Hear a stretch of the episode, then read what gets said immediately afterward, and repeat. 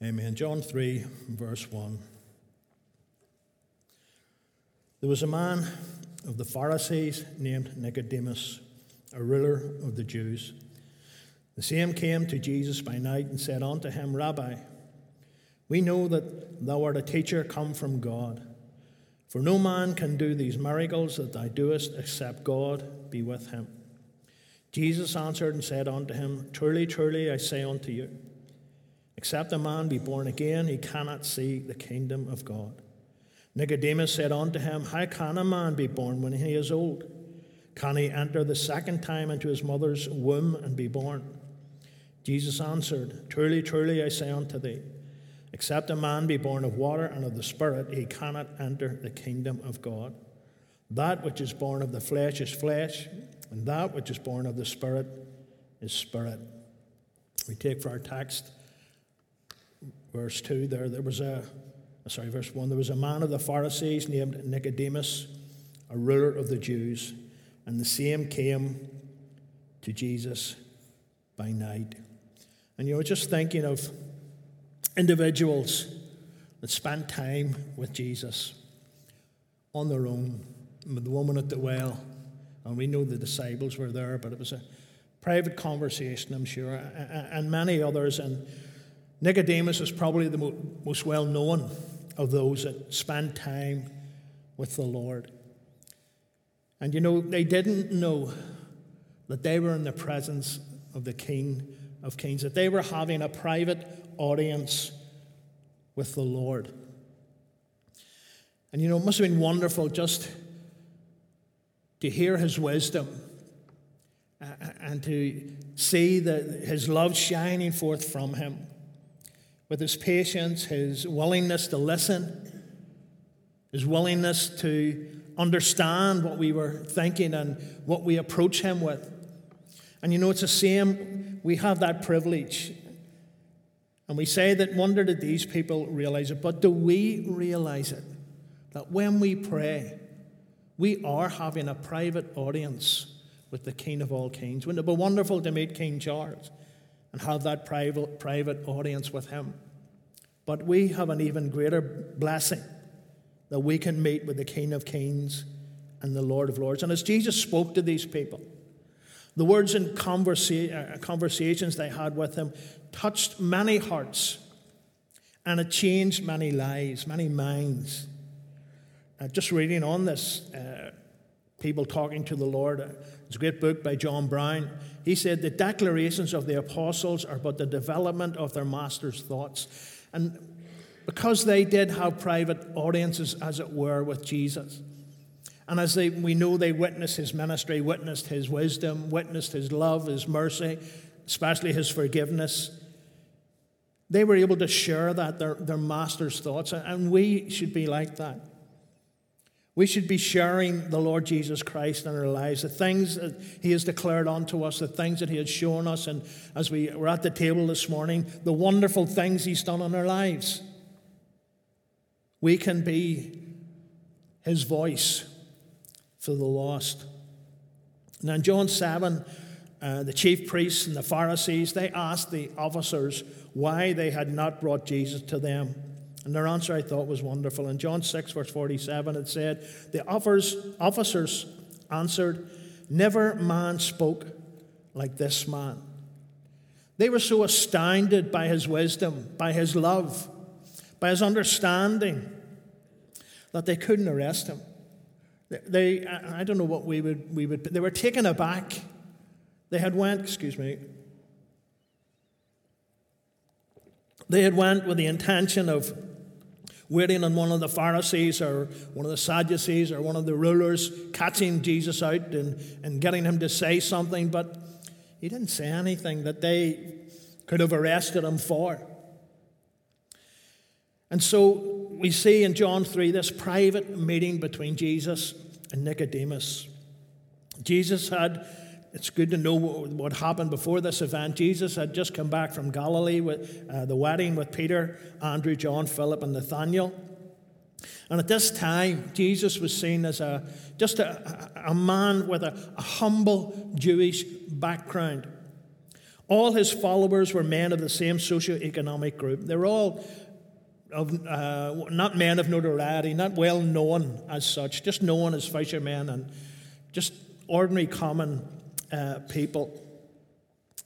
And Jesus, as we would say in Northern Ireland here, he had been rattling a few cages and he was developing enemies whose livelihood was challenged by his words and his deeds.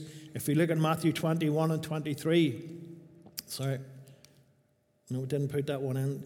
It says, And when he was come to the temple, the chief priests and the elders of the people came unto him as he was teaching and said, By what authority doest these things? Who give thee this authority?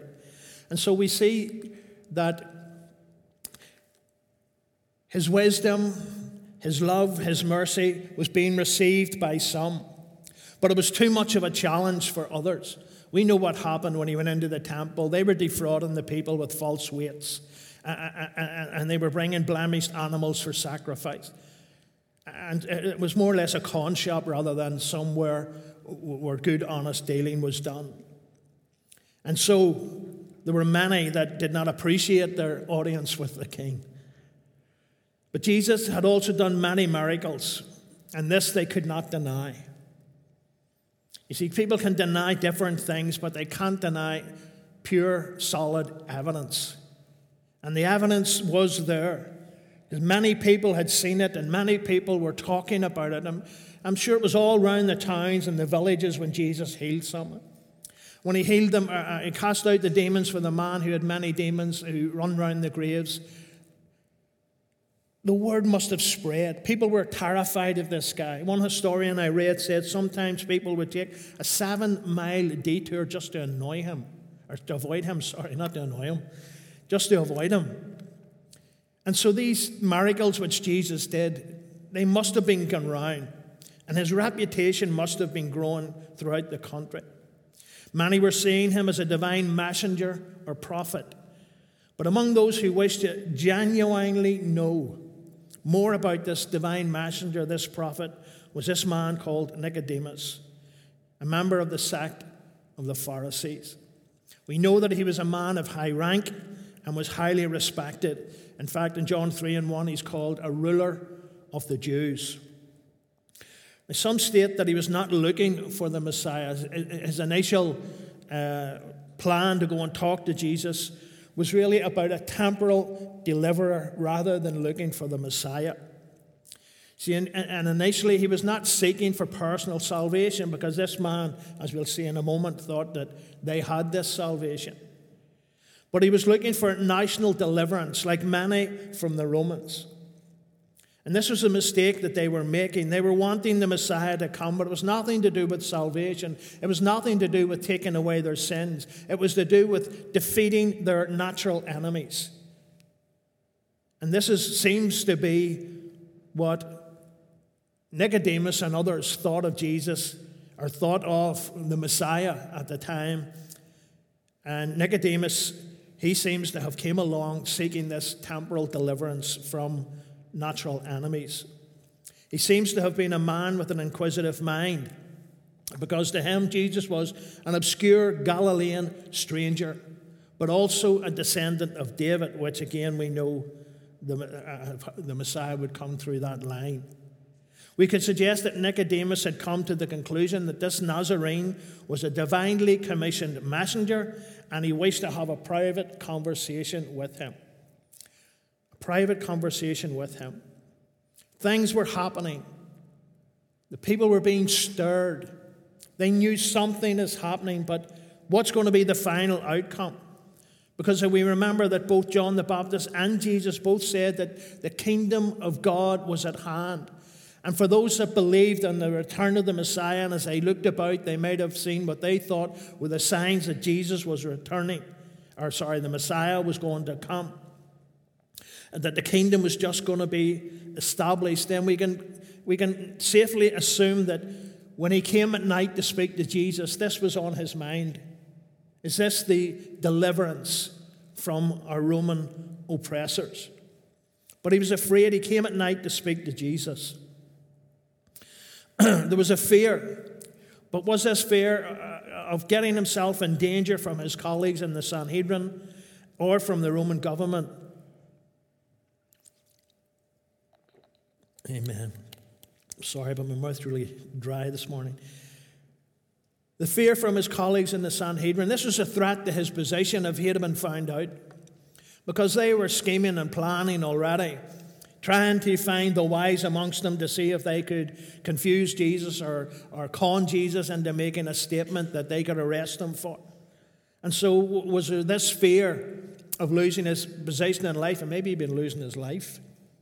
Such was their bitterness against Jesus. Or from the Roman government, if they'd have heard that this leader amongst the Jews had went to this man, they'd have heard these rumors, they'd have had spies in the land, and they would have maybe thought, look, they're, they're going around saying that this Messiah is coming and he's going to deliver them from us. And so he was putting himself in a lot of danger. We, we know that.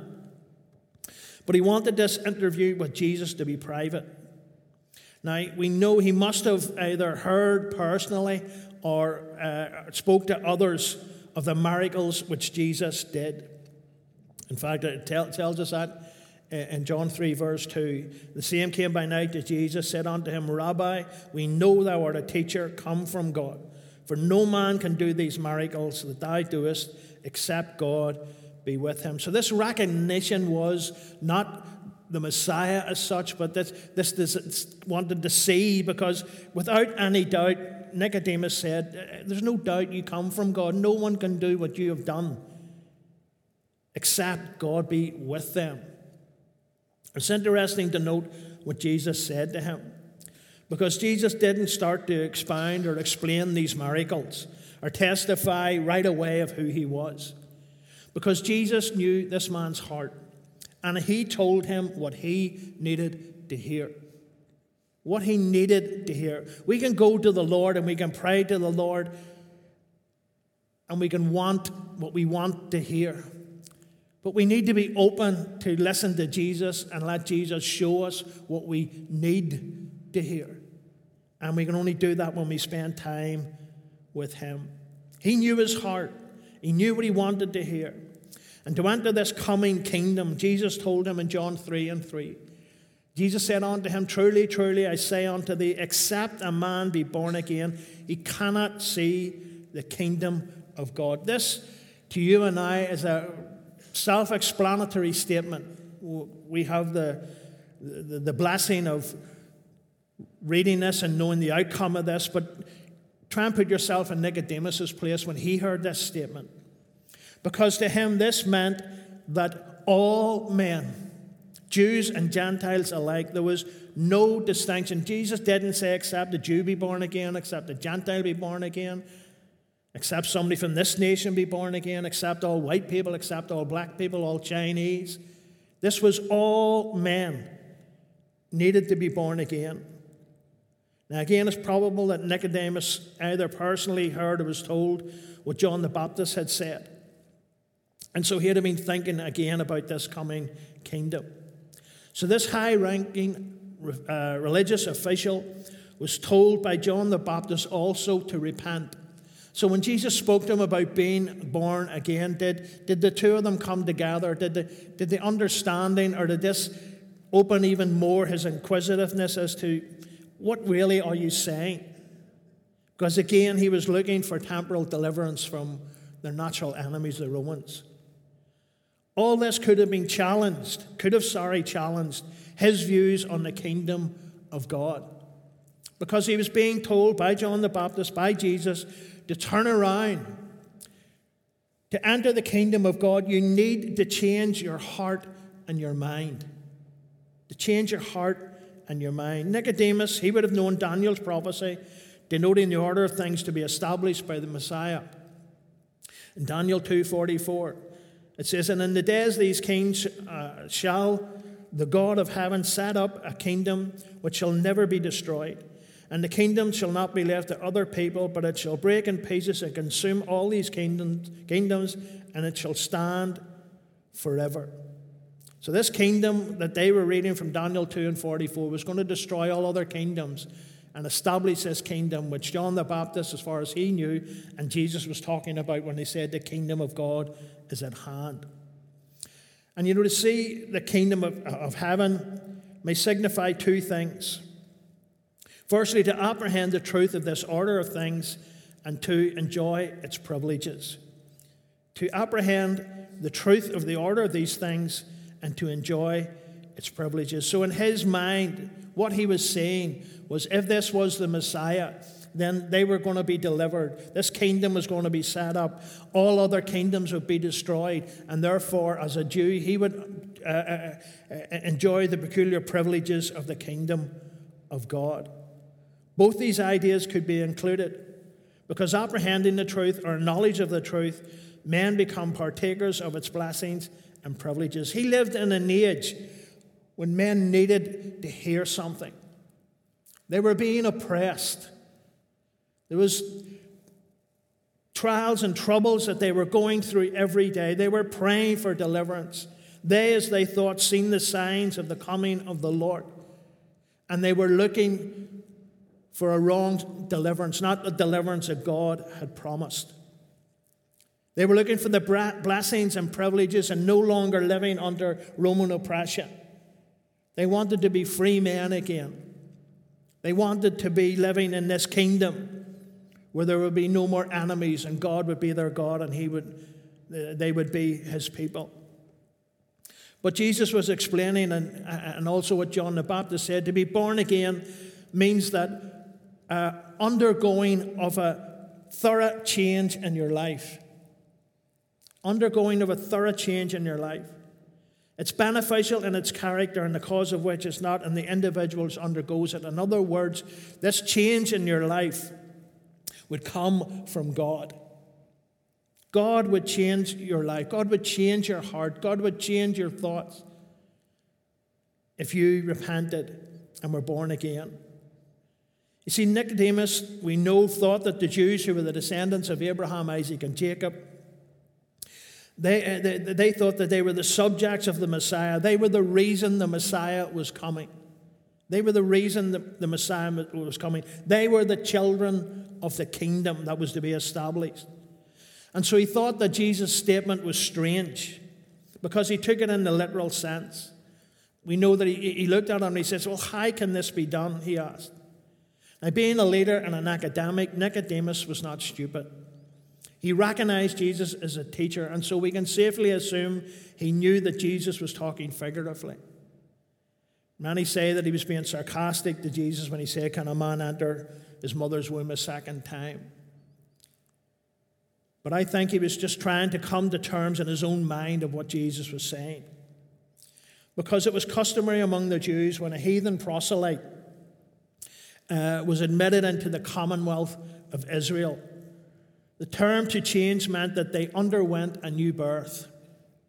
So, as stated, uh, Nicodemus believed that the sons of Abraham, Isaac, and Jacob, all Israelites, were children of the kingdom of God. And for someone to come into this kingdom, someone to become part of this kingdom, they, they had to have this change, this new birth, that they might be part of the blessings of this kingdom. So, therefore, Nicodemus could not conceive what change was necessary for the Jews to secure their sharing of the kingdom protections and its privileges.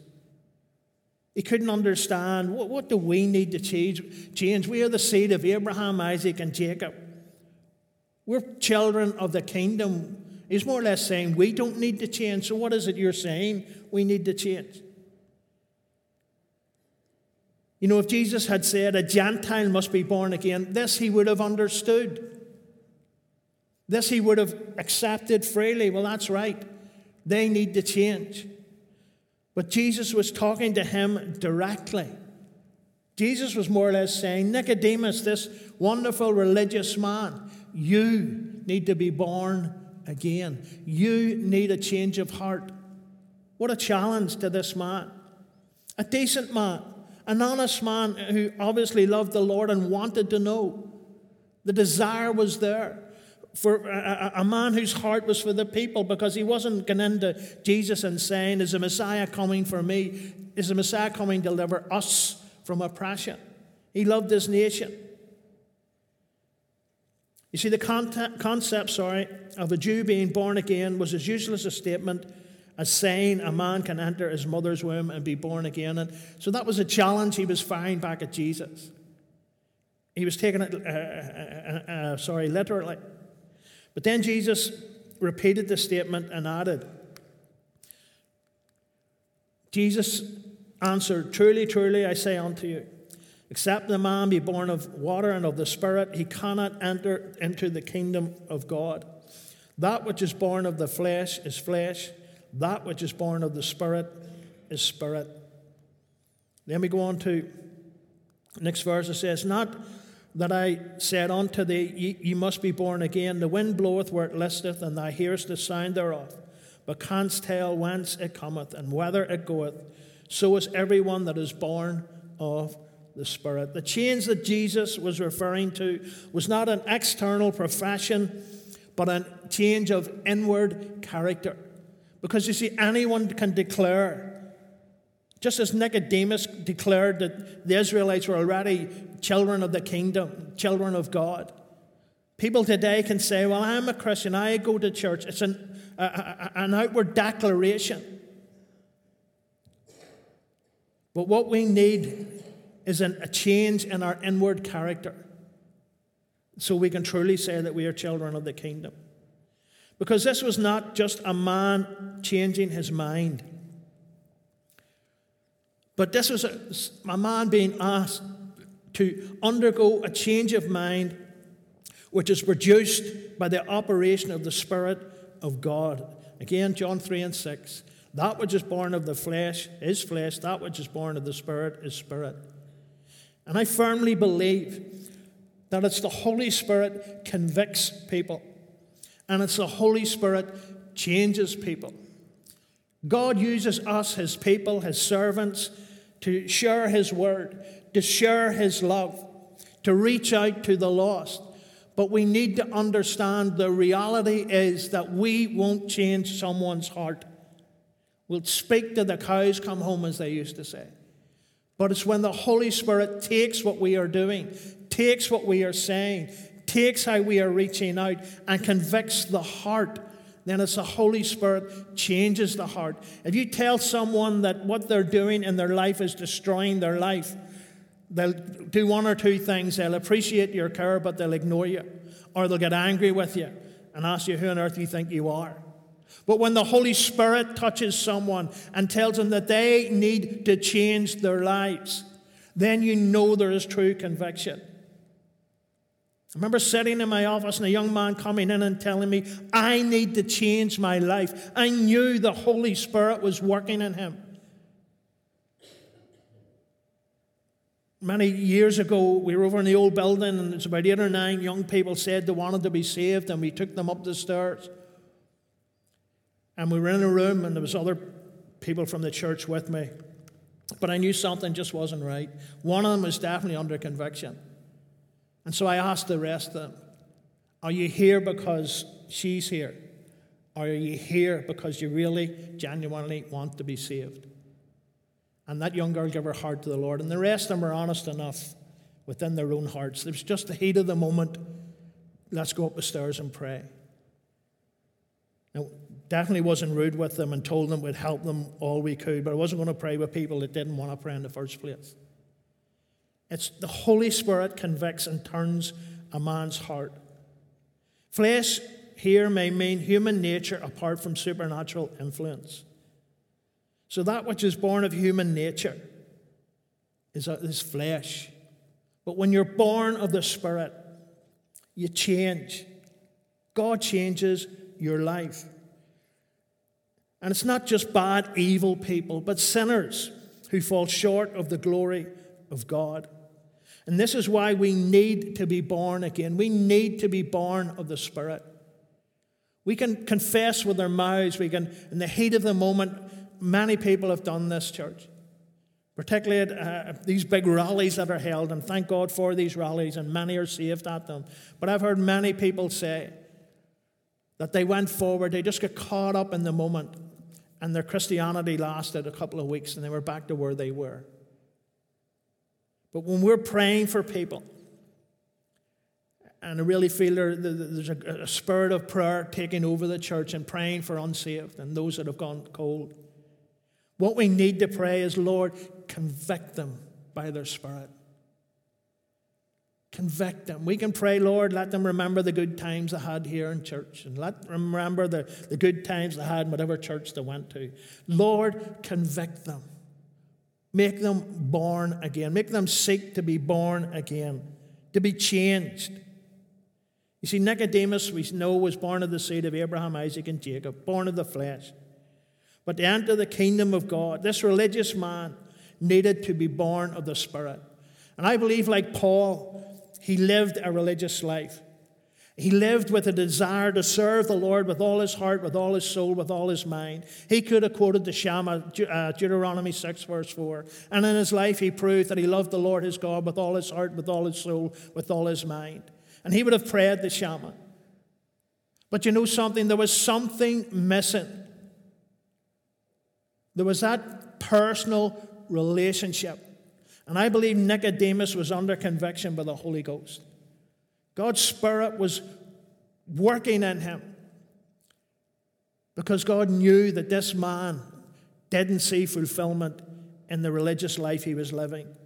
Many recognized him as a great man, as a leader. He wouldn't have been in the position he was if he was an idiot. He was well recognized throughout the, the, the, the country. But he needed this change. He needed to be born of the Spirit. Because I want you to know something.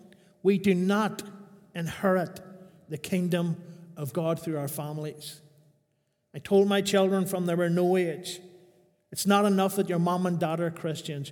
You have to make that personal commitment yourself. You have to repent and turn to the Lord in prayer. And that's why we should cherish so much our young people and, and teach them the things of God. They all need to be born of the Spirit. What happens is an internal spiritual change in your life. An internal spiritual change in your life. When I was saved, I can tell you, anyone told me I needed to give up this or give up that, that have put me off. But it was the Spirit in me telling me, convicting me that this is wrong. This is wrong. And that's why I was able to turn and repent from the life I was living. This internal spiritual change took part in my life. Wasn't a natural human change which can improve things and, and make us a better person as such. It's a work of the Holy Ghost working in us. Are you praying for someone? I'm praying. I pray every night. of a list of unsaved people I pray for. But my prayer is, Lord, convict them by your Spirit. Give them no rest until they turn to you, until they repent, till they change their lives. Work in them, Lord. God can change us to someone who depended on themselves, to someone who's dependent on the Lord for their salvation and dependent on the Lord for their lives and for the things that happen in their lives. And that's the salvation of the Lord. It works that change in you, it works that change in me. So, the concept which Jesus spoke to Nicodemus about meant that a Jew would have to, com- uh, to complete an internal change to be able to enter into the Messiah's kingdom. This was a challenge. Challenge of a lifetime of learning and core beliefs because he had been brought up being taught this. From Nicodemus was a child, he was taught and he believed that as the seed of Abraham, Isaac, and Jacob, they entered the kingdom through inheritance. The Jews believed in what was called the merits of Abraham. And Abraham was such a good man, such a righteous man, that he had built up these merits, so many merits with God, that his seed could therefore enter into the kingdom of God. And Jesus knew this, and he knew Nicodemus's thoughts again and challenged him here. And he said to him, Art thou a master in Israel and knowest not these things? Now, this would have made Nicodemus stop and think because it was a challenge. Because Jesus was more or less saying to him, If you have studied what we would call the Old Testament scriptures, he might have known that this internal change was necessary for him. For the Jews to enter into the kingdom of God. But was his studies selective? And you know, there's a lot of people, their studies are selective. They take out verses which suit the outcome that they want. Had he have known the scriptures, he would have known that this kingdom was a spiritual kingdom in his nature. It wasn't a, a, a mighty general coming to deliver them from Roman oppression. The promised Messiah was not coming to deliver them from their natural physical enemies, the Romans. This Messiah was coming to free them from their sins, to free them from their separation from God. And he was going to do this by his death on the cross, not by a mighty military victory, but by his death on the cross, and therefore establish the kingdom of God on earth.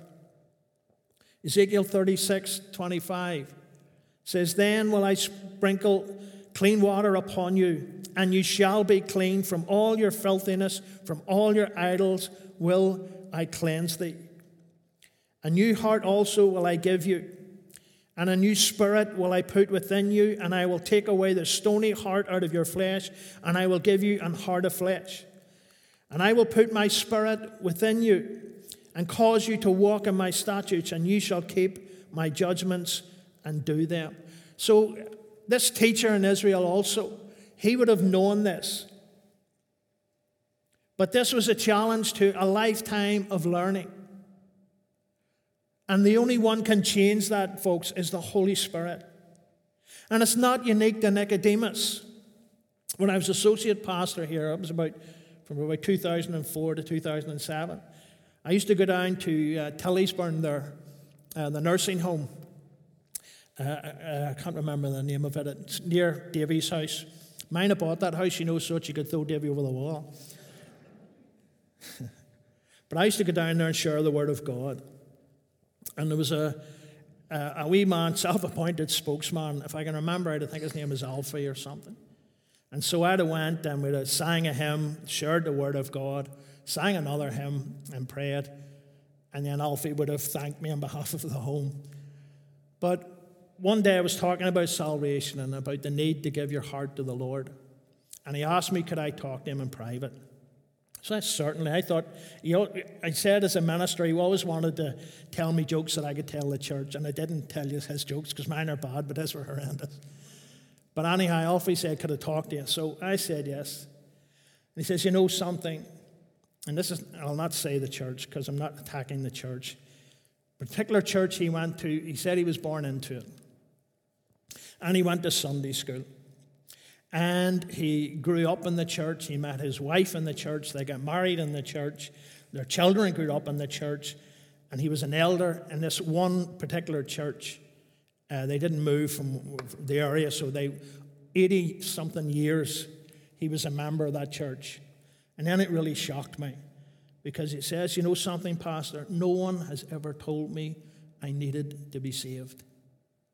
Because you see, he was brought up and taught be a good person, repeat the things that we want you to repeat, and come out and we'll christen you. And when you get older, if you do this, we'll, I don't know what to call it, I don't think it's confirmed, but that doesn't matter. The point is, his whole life he was taught just live the best you can, read the Word of God, give to the Lord. And at 80 odd years of age, I was able to lead him to the Lord Jesus Christ. But the truth of that day was God convicted him. If I'd have said to him, Alfie, sit down, see what they taught you in your church is wrong, he'd have told me to get lost because 80 years of teaching there. But why? What changed him that day? In that little private conversation we had together was the Holy Spirit convicting him. And it was such an honor to pray with him and to actually hear the shaking in his voice with emotion of surrendering his life to the Lord Jesus Christ. You see, we can be taught these things. Uh, Nicodemus was taught these things. Jeremiah 31 uh, to 31 to 33. But the days come, saith the Lord, that I will make a new covenant with the house of Israel and with the house of Judah. Not according to the covenant that I made with their fathers in the day that I took them by the hand to bring them out of the land of Egypt, which my covenant they break, although I was an husband unto them, saith the Lord. But this shall be the covenant that I will make with the house of Israel. After those days, saith the Lord, I will put my law in their inward parts and write in their hearts, and will be their God, and they shall be my people. They shall be my people. We can be the children of God. I believe that we and the isles of the sea are the seed of Abraham, Isaac, and Jacob. I believe we have a special calling, but our special calling is not that we're going to be saved by inheritance.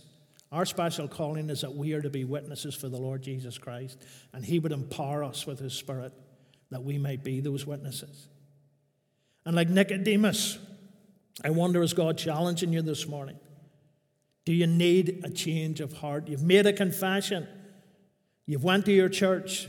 You've been faithful in your giving, faithful in your service. But have you repented? Have you turned around? Have you realized that religion will not earn your salvation? Whether you're here this morning or watching on the internet, you need to be born again. That's the words of Jesus, not my words, not what this church teaches. You need, well, it does teach it like, but we didn't make it up. It's the words of Jesus we teach. And he said, You need to be born again.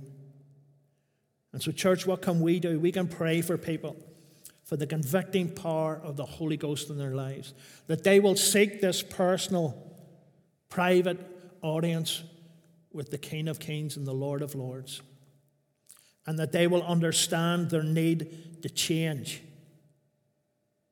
and the Holy Spirit can make that change.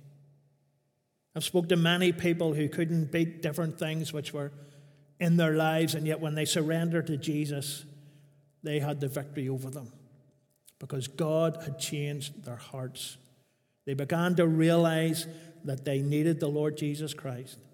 They began to realize that they needed His love. They began to realize that they needed His power in their lives. And it's our prayer as Pastor Cover comes back to lead us in our closing worship. And if anyone here has never made that repentance, made that change of heart, then I pray you do it this morning. But you know, sometimes when we've done that and something has happened to us and we've just allowed a bit of anger, a bit of bitterness, a bit of hurt to separate us from the church and from God. Do you know something? you can still have that private audience with Jesus. And His Spirit will convict you to come back to Him because He's never left you, you have left Him. It's a wonderful thing to know that Jesus always stands with open arms, ready to receive. Spoke to a guy, he told me, not this church, that he couldn't go back to the church because he burned his bridge.